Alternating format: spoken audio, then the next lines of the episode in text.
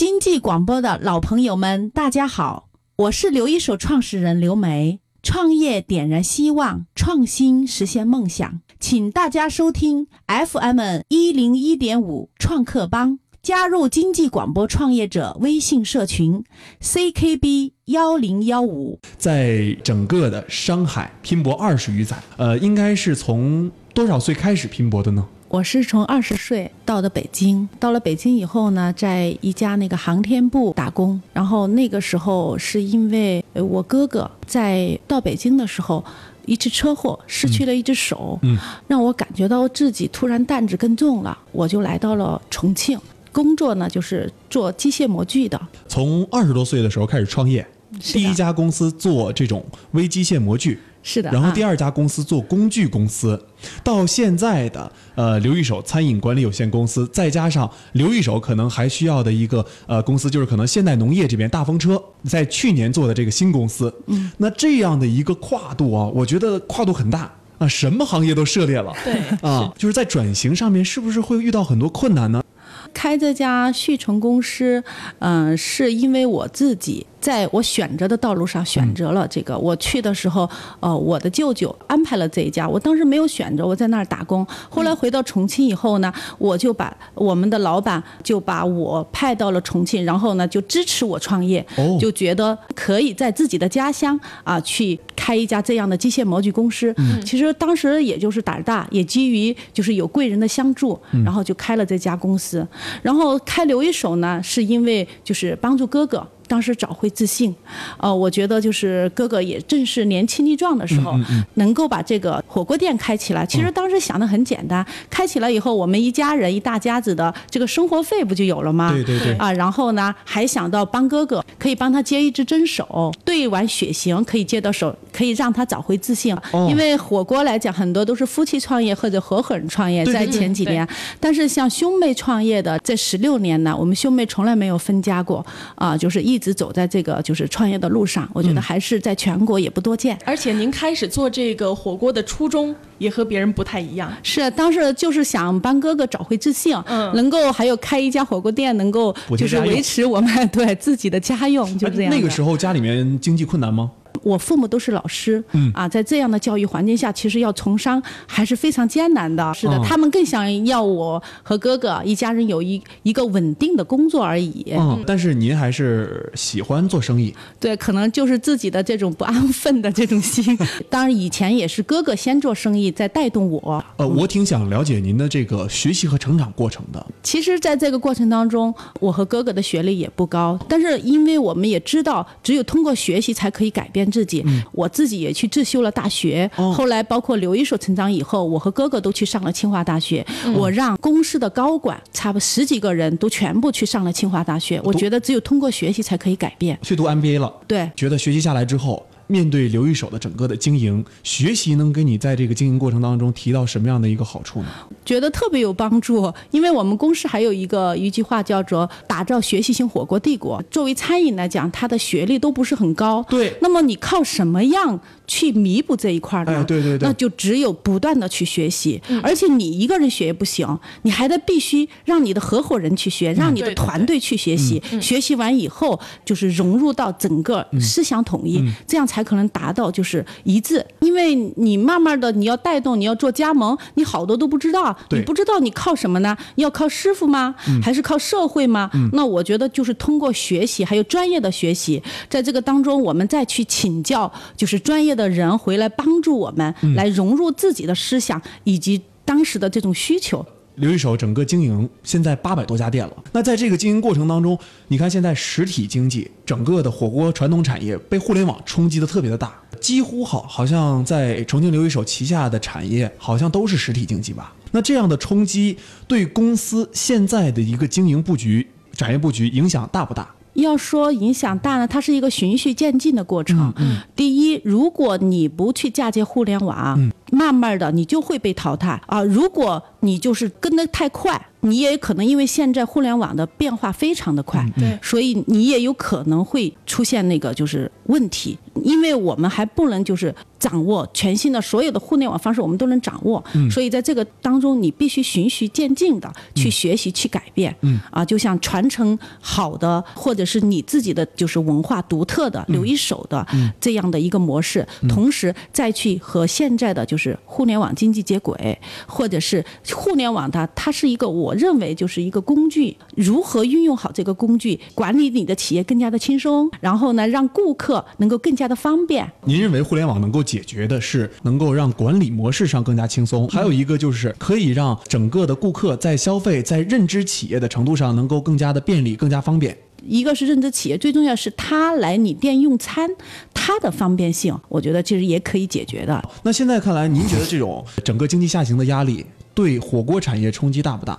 作为火锅来讲，我觉得在这个嗯目前的这种情况下来讲，还算是一个比较好的一个行业哎。首先，餐饮就是一个好的行业，人家很羡慕我们说我们有现金流啊。然后呢，就是目前高端餐饮这些也很少了。在这样的情况下，火锅它是一个比较亲民的啊这么一个行业，所以它相对的好做。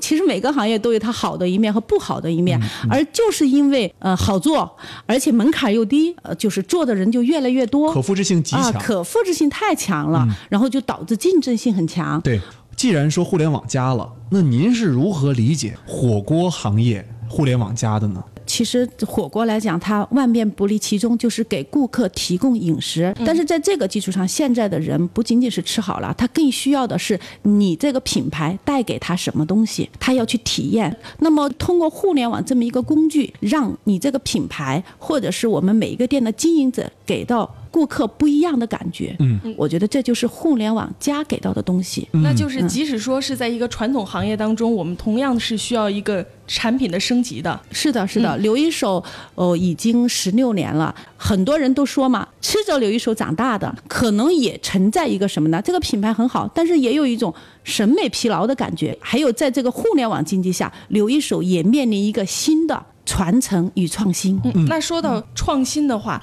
您现在有怎样的一个比较具体的创新，或者说我们刚才有提到的互联网加？那这个传统的火锅，特别说是留一手的话，有怎样的一个与互联网的接轨吗？今年就是在我们的事务战略当中，就是我们呢梳理了，我们首先要对留一手这个品牌的升级。那么我们定位第一，它是连锁化的；第二呢，它是国际化的，因为我们在全球有二十多家了，啊，所以在很多国家都有，所以它是国际化的。我们在 VI、CI、SI 在各个方面都有升级，我们今年年底会把它全新推出来。哦那么从运营的角度，我们也会去梳理，让加盟商赚到更多的钱，让顾客到留一手来有一种新的感觉。这就是我们留一手目前要去升级做的，就是比如说我们要有留一手自己的点餐系统，这是一个。还有呢，我们在菜品上的升级，就是和那个大风车，我们要求的是从水中到口中，啊，从田园到餐桌，我们要有可追溯体系，让顾客能吃到最放心的食材。我想未来的竞争一定是在最健康的食材方面去给到顾客。在去年做的这个大风车，就是湖北新力大风车现代农业科技有限公司的由来。嗯啊，就是因为这个想法，然后诞生了这个公司吗？就湖北荆州市那个就是特农副产品特别的丰富，那我们利用当地的资源，提前占领一些就是资源，嗯当地的政府的支持以及当地的这些资源，来提前布好这个局，嗯然后呢，让我们就是从食材方面能够获得更多的好的亮点啊，来提供给消费者嗯这。是新的消费升级体验。是的，是的。啊、那提供这种产业链，建立这种模式了之后，这个公司站在一个什么样的一个位置和刘一手进行合作呢？其实对于这家公司来讲呢，是我在清华上课的时候，我就是去学习资本运营，哎然后呢的一个体现吧。我个人认为，呃，是我的清华的同学，然后呢也是他加快了投资的步伐，哦也是在前几年导致资金不行，然后呢正好又跟刘一手高度的契合，所以我们也是学了这个就是资本运营以后，我觉得也是一个很好的落地的典范。新力大风车更好的是我的一台两翼，刘一手要打造的是全球火锅产业第一平台。那么通过这十五年的经验，如何把火锅第一平台做好，这是我们的一个愿景。那么两亿就是提供全方位火锅事业解决方案，就是让加盟商更加的便捷和方便。还有呢，就是打造火锅产业生态食材的呃一亿。这种模式哈，在国外可以，但人家都说从国外学回来的模式啊，会出现一些水土不服的情况。呃，应该说这么培育出来的价格肯定要稍微要高一点，这个菜的价格。不会吧？会不会应该它是大规模的生产，应该大规模的便宜生产才能够达到多大的规模？能够供应多少家你的火锅店？几个大块儿嘛，就是我们要生产的，比如说底料，嗯呃，以前呢我们是说的就是全自动的。嗯，那么这是第二点零啊，以前就是生产手动的，那么第二点就全自动的，那么第三点呢就是智能化的，然后呢四点零就是智慧型的。我们现在的应该是三点零到四点零之间，升级阶段就，智能到智慧之间的。这个智能到智慧，您究竟要打造一个什么样的？就是怎样能升级成智慧？工业四点零嘛，嗯就是全是那个就是机械人呐、全自动生产啊，嗯然后通过检测，所有的都是非常的就是标准的就是标准流程。啊标准流程来嗯生产，然后我们供到国内，然后再通过我们的资质供到国外去。现代农业的这个公司和刘一手，其实为了往国外发展，也是打造这个公司的一个原因之一，是吧？是的啊、啊，因为国外的可能每个产品的一个标准不同，嗯然后这样你要出口的话，就需要严格的一个把关。是的，啊就是让消费者放心嘛，我是那个自动化的，是有品控的。呃，刘一手现在整个的餐饮连锁做的风生水起，那这各类连锁店都姓刘一手吗？是的，但是在刘一手旗下还有几个品牌，哎，这几个品牌都有什么呢？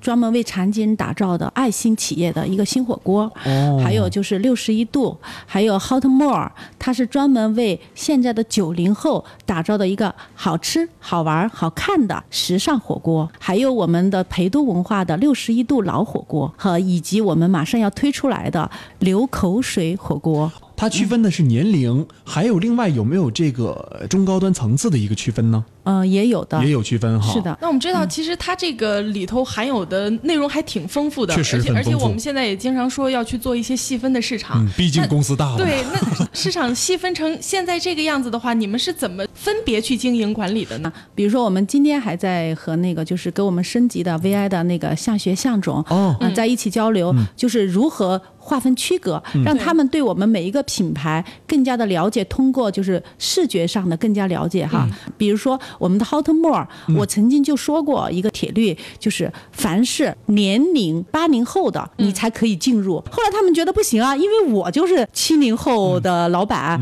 我就说，除非你证明给我看，你的思想、你的行为是有九零后的那种感觉的，才可以进入。有意思，就是满满的激情、正能量，是吧？是的是的啊。我们看哈，呃，现在分了这么多品类，细分了这么多市场，嗯，这么多的连锁店，管理起来资金跟得上吗？其实，在我们以前就。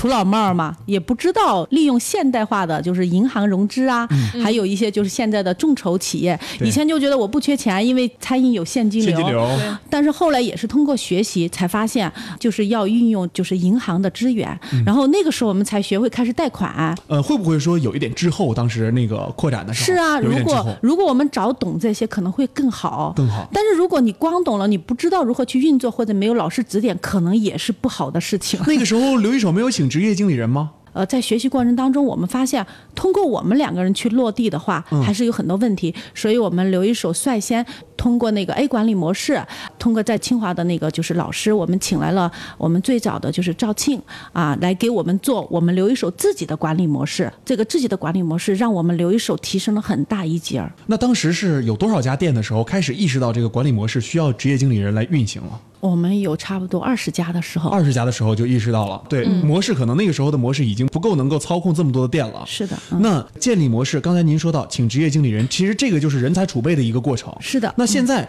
你开了这么多家店，怎么能够做到说这个人才储备和你的店完全能够吻合，而且能够迅速的能够招到很优秀的人才？作为一家公司，真正好不好，我觉得还是看你的人。我们现在的高管团队都跟刘一手十多年了，哦这也是一个好事儿。对啊，然后我们的相对比较稳定，而且我去学习，他们也会去学习。然后呢，他们学完以后也会回来给团队分享。我们留一手是几乎是两三年就会去请战略顾问。基本上三年五年，我们都有不同的顾问来入驻留一手企业。刚才说到，就是说这个人才的培养。那现在品牌做这么大，就是加盟店也很多，他们都是在自己店里头当老板。那这种人才培养的话，会不会有像就是很多企业做大了以后有自己的孵化器呢？作为培训和孵化来讲，一定是就是对于企业的发展是像那个嗯马车一样是不可少的。嗯，呃，然后呢，我们其实企业也有几架马车。你比如说，就是人才的培养，培训学校培养了非常非常多的行业人的人人才。好，包括现在他们也有自己做老板的，也有还在留一手体系一直做十多年的。到现在一六年，刘一手现在是十六年的时间，现在管理模式肯定升级了很多次了。嗯，那目前啊，现阶段的整个管理模式是谁给你们打造的？是否对这个八百多家店的一个管控行之有效呢？这个一个是跟我和哥哥两个人是分不开的，我们啊，然后呢，我们再请的是一些外外来的团队给我们就是一起来打造，呃，然后呢，还有我们自己的高管团队一起来梳理。它是一个循序渐进的过程，而且是不同时期，然后呢，你要去组织，然后你要去挖掘，然后最后呈现的现在的这么一个连锁体系的管理模式。现在连锁店是八百多家，是吗？嗯，在全球，在全球是的。国外的话，现在是有多少家？它遍布哪些地方呢？国外我们现在有二十家吧，分别在迪拜啊，在美国。在那个加拿大，在新加坡，在澳大利亚，哪个地方是你的第一家呀？迪拜，迪拜是第一家。现在迪拜有两家店。迪拜是第一家，呃，而且大部分都是发达国家。是的啊，那为什么说首选发达国家？你想到说扩展国外市场，是从哪年开始想到的呢？在七年前，就是我们金融危机那个时候，我和哥哥出去旅旅行，然后因为自己都没有出去，所以圈子就很小。到迪拜的时候，突然发现简直是一个纸醉金迷的那么一个地方，让我们都觉得亮了眼球。我就在那吃饭的时候，我就跟哥哥说：“哎，我说你们在这等着，我出去聊一会儿，我想在这里开一个店。”然后呢，我就跟那个就是导游就聊上了，聊上以后，我们还是蛮有诚意的。然后我就跟那个导游联系，我说你回来吧，我们正好有一个就是论坛，我说你回来考察一下我们的企业哦。于是我就给他订了所有的行程机票，他就飞回来了。其实我我在想，他可能当时也就是一个玩笑话，因为他接待的游客很多，怎么会想得到呢？是吧？我当时说，我说我们开一个店好吗？哎，他说好啊。然后我就觉得这就是他对我的一个承诺和我想在。国外开店的这么一个念头，于是我就行动了。当时真的是金融危机给了我很好的一个机会。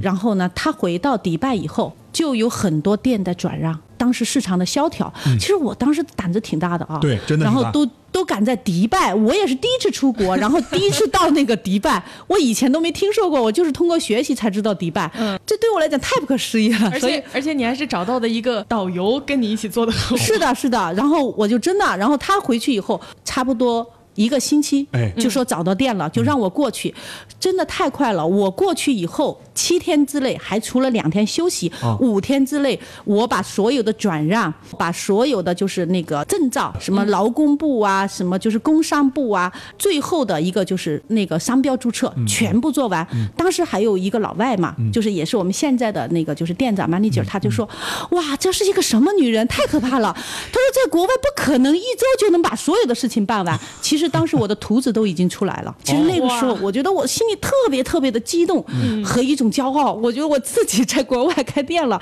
也不知道什么傻傻的，然后就把钱投进去了，根本就不知道后来有多大的风险和多大的危机。根本就没考虑到风险。没有考虑，没有考虑，就觉得我要在那儿开店。当时那家店投了多少钱？差不多是四百万。就是整个的运行下来哈，嗯第一家店这种流水情况怎么样？其实迪拜店开到现在已经有七年了，这里面的故事太多太多了，甚至后来呃，我和我的那个合作伙伴还打官司。但是呢，我其实更感谢的就是呃，甚至是我要打官司的这个就是合作者，也是因为他让我在迪拜有了第一个店啊。我觉得更感恩的是这种相遇。就比如说现在扩展国外市场，刚才你也说遇到这样的问题，特别的多，特别多问题。那这种拓展国外市场的这个想法，您觉得是成熟之举？还是说目前我们要尝试一下？我现在觉得哈，呃，虽然我当时挺大胆的，但是通过行业和我们自己的，就是目前来讲，我觉得我们这个战略是非常正确的。嗯，呃，因为从海外就是留学生和现在就是全球的中国人的增多，嗯我觉得他们更希望的就是吃到中国的味道，嗯吃到家乡的味道。嗯没错所以呢，我觉得虽然我当时在六七年前我们过早的过去了，但是呢，这期间给我积累了很多的经验。嗯，我觉得这个战略，嗯，我们是走在了前面，先同时也是正确的。嗯，嗯，那您说做留学生的生意，那主要还是做华人的生意吗？我是这样看待我们现在这个就是火锅老外吃的，就是在刚开始的时候是零新人吃嘛，然后呢，随着每一年的增加。百分之五到百分之十，嗯，到百分之二十的老外，现在我在向百分之四十进军。哦啊，就是可能我的嗯现在的比例就是争取让百分之四十的老外来吃上我们的重庆火锅，而同时呢，我觉得火锅它是一个很奇妙的东西，就看上去很辣，但是它更多的是一种文化和一种亲情，而且当你吃上它的时候。你就会爱上它，因为它就像妈妈一样改变你的味蕾，而且火锅是重口味，吃了以后别的东西就没那么香了，而且它更感受到这种火锅的味道。您看哈，国外市场啊、呃刚才您说到说现在已经到了就是四百分之四十这样的一个呃一个外国人接受接受，现在是现在是二十，你想达到四十这个模是的，成倍的。在增长。那真的说像就是这种国外人接受这个火锅，能够像接受，比如说我们很火的，像老干妈一出国啊，大家会抢着买啊。重庆小面一出去，在欧洲卖十几欧元，这是有没有炒作成分？真的他们很喜欢这种东西吗？其实不是这样的，啊是因为我们中国人多，我们中国人喜欢，而以前买不到。引导他们的一个然后再引导的老外吃，真的是老外吃了以后。他觉得非常的好吃，他喜欢上了，他觉得这是一个很神奇的，他在火锅里煮那么多东西都可以，他觉得很奇怪，在在国外是看不到的。哎，对，就是这样一个模式。你看，老外接受火锅，然后国内的一些留学生也去吃，然后华人也去，然后还有出国的一些人。嗯呃，现在你开的在国外的店，刚才您也说到在加拿大有店，那加拿大的华人应该居多是的，啊。加拿大的店做的是不是非常好？呃，我们加拿大这个点也挺好的，呃，而且我们的团队也很好，嗯所以我们加拿大第一个店就是开业。几乎是没有花一分钱的这个广告费，嗯，那么也是刚才你提到的，就是互联网的方式，全是微信，然后大家的分享，然后我们当时也不知道，就是想试营业，但是从试营业那一天开始，我们就一直排队。每天就有不断的那个店小啊，一个是店小，一个是通过互联网，还有通过刘一手这个品牌，十六年，很多人就现在的留学生正好二十多岁，他们都是吃着刘一手长大的，所以不用你去宣传，这个是品牌的效益，再加上我们的味道，嗯。再加上这个互联网的这种就是方式的传播，嗯所以让我们在加拿大能够就是快速的，现在就是第五家在筹建了。很多的国外的留学生朋友哈，就跟我说说，哎，我在国外想特别想吃个中国的菜，特别想吃中国味道，可是就是吃不着。是的，哎是的，哎，这个解决出来之后哈，您看您开这个店，那整个经营或者说是整个的一个管理，跟国内的店是不是非常的不一样？然后还有整个审批的模式，我估计国外的严格的手续比国内要严格的多了吧？啊、是的，是的，这就是刚才提到的，就是其实，在国外开店，我觉得应该是一个就是需求，嗯，但是你提到的，就是在国外开店太难了，嗯，不是说真的你只要想去开就可以的，这个就是我首先我跟你说，第一法律，嗯，每个国家的法律都不一样，对。就特别的难。第二是语言，语言。你你就语言不通，嗯，第三就是人，人是什么呢？合作者、管理者。服务员，你都非常的难，对甚至过不去，签证都过不去。我记得我们国际公司的尹总签了七次才拿到美国签证，这个太正常，这个很正常。呃，真的就是美国店都开业了，他过不去，你知道吗？所以他签七次才签过，都签的每次眼泪都滚。然后每次做海外生意，我可以这么说，我们的尹总是一个女同志啊，做的就是不仅仅是签证，好多东西都是。做的眼泪滚，我就告诉他，我说你看，目前我们在海外生意挺好的，嗯，呃，然后这么难，正是我们的机会，嗯，如果都好做的话，如果都那么容易的话，我们就没有机会了。对所以也是正因为有这样的就是支撑哈，所以你想想，费用还挺高的。你比如说办过去的证件对，还有人好不容易过去。过去一年还是两年又得回来，受不了。那你又得换人，啊。所以这些费用也很高，而且你的就是货要过去，那么你要通过什么样的渠道过去？你必须要正规的、守法的，还有规范的，而且外国人做事儿。特别特别的慢，你就开一个店，就是筹备一年是特别正常的事儿。有点小抱怨了。不是抱怨，我就是告诉，就是这个实情，啊就是证照特别特别的慢。对嗯，它本身做一个手续这些啊就是太难了。但是我们可能还算是非常幸运的。我刚才说迪拜，我们在五天之内就就做好了。但是在做好的过程当中，你要找到合伙人，找到管理者啊、这些就是很难的。嗯，您看，您开店一开始我们还说呢，说开个店，呃，现在扩展了这么多家，肯定很轻松。但是聊下来之后，发现真的很难。嗯，那是的，特别是啊，之前刘梅女士说到了很多次，她觉得自己很幸运，可能可能在开店的过程当中会有一些帮手，或者说一些。一些机会吧，但是我就觉得把餐饮业做的这么大这么强的话，您可以给我们的一些创业朋友们一些怎样的建议或者一些提示吗？嗯，我觉得就是做创业来讲，更多的就是坚持，在这个路上困难是一定有的，对但是更多的就是你一定要坚持、坚守、坚强、坚韧，你才可能获得你想要的那一点点成功和收获。